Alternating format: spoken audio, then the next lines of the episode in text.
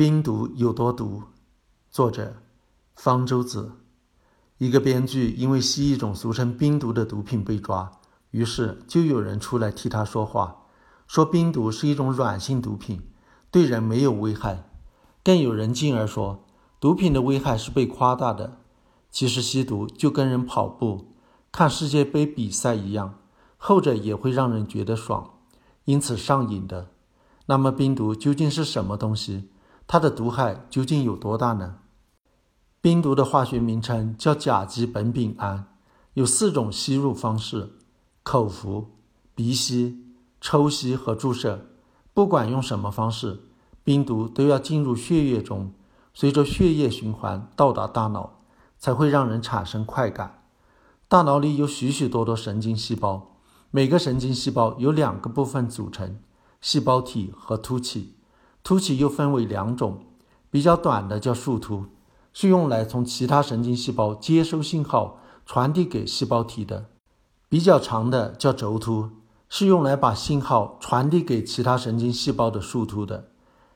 不同的神经细胞就是通过轴突和树突相互交流的，接触的地方叫做突触，但是它们并不相互连接在一起，中间存在间隙。要把信号从一个神经细胞的轴突传到另一个神经细胞的树突，需要穿越突触间隙，这就要用到一类物质，叫做神经递质。当一个神经细胞要传递信号时，它的细胞体就指令其轴突释放神经递质到突触间隙中，神经递质再穿过间隙，到达另一个神经细胞的树突，和上面相应的受体结合，信号就传过去了。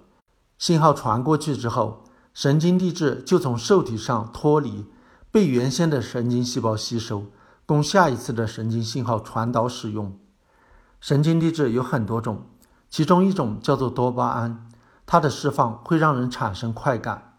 在我们的大脑中枢有一个区域被称为奖励中心，一旦我们从事了某种有利于生存、繁衍的活动，奖励中心的神经细胞轴突。就会释放多巴胺，多巴胺穿过突触间隙和树突上的多巴胺受体结合，把快乐的信息传递过去，让我们觉得很愉快，从而激励我们以后继续从事这些活动。在正常情况下，这些多巴胺会很快的从受体上脱离，神经细胞轴突上有多巴胺转运蛋白，把脱离的多巴胺吸收回去，快感也就消失了。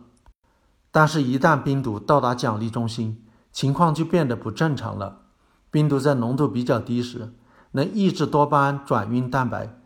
突触之间的多巴胺不能被重新吸收，多巴胺会积蓄下来；而在冰毒浓度比较高时，多巴胺转运蛋白的转运方向干脆被逆转，本来是要把多巴胺吸收进轴突的，却变成了把轴突中的多巴胺大量的释放到突触间隙。这样，突触之间的多巴胺浓度急剧上升，会让人产生强烈的快感，而且快感会一直持续下去，直到冰毒被代谢掉。这个过程可以持续长达十几个小时。然而，一旦快感消失，吸毒者就陷入了极度的沮丧之中，比吸毒之前更觉得郁闷，想要马上再来一剂冰毒，重新找到快感。而对生活中其他原本令人愉快的事情都失去了兴趣。然而，最初的那种快感是难以找回来的，这是因为身体会很快地做出调整，例如减少多巴胺转运蛋白的数量，试图适应多巴胺释放过多的状况。这时就需要不断地加大冰毒的剂量，才能有快感。最终，大剂量的冰毒也没法产生快感，但是又不能不用。否则，身体就会出现痛苦。所以到后来，毒瘾患者吸毒主要是为了避免毒瘾发作出现的痛苦，而不是产生快感。如果不吸，很多人在一天之内就会出现痛苦的戒断反应。吸毒时间越长，出现戒断反应的时间越快。长期吸食冰毒会让吸毒者的精神状态出现严重的问题，例如陷入严重的抑郁。产生自己威力无比的妄想和受迫害妄想，出现幻觉、精神分裂。但冰毒的危害还不限于此。多巴胺能够与氧气反应产生自由基，自由基能对细胞造成损伤。病毒刺激多巴胺的大量释放和在突触之间的大量累积，就会对神经细胞造成损伤、死亡。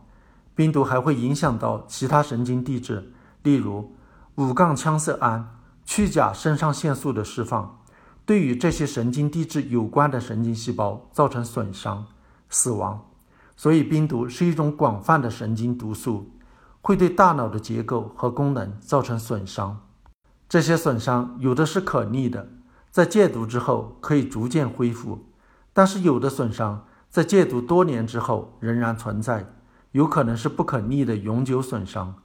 病毒造成的大脑损伤会影响到人的认知、记忆和运动功能。例如，曾经吸过冰毒的人，即使在戒毒之后，患帕金森病的风险仍然比一般人高。冰毒还能对人体造成其他方面的伤害，例如冰毒会让血压急剧升高，长期使用会对大脑中的血管造成永久性损伤，加大了导致中风的风险。还有，不管用什么方式吸食，长期吸食冰毒的人，牙齿都会受到永久性损伤、脱落，有一口特殊的烂牙。冰毒通过绑架人体的奖励系统。短时间内让人产生快感，然而它对人的生理、心理的毒害却是长期的、巨大的，绝不是什么软性毒品。而且一旦吸食冰毒成瘾，就很难戒掉。目前没有有效的药物能够帮助戒掉冰毒，只能通过改变生活方式和接受行为疗法的长期治疗。戒毒的关键是要摆脱吸毒文化圈，与毒友绝交。避免再接触到毒品，想吸也得不到毒品。如果那些吸毒的娱乐明星还混娱乐圈，关十年也没用，放出来了照样吸。吸毒成瘾是一种没法治愈的慢性病，关键是用各种手段尽量延长复发的时间，能延长到死前都不复发才算成功。一入毒门深似海，绝不要出于好奇去尝试吸毒。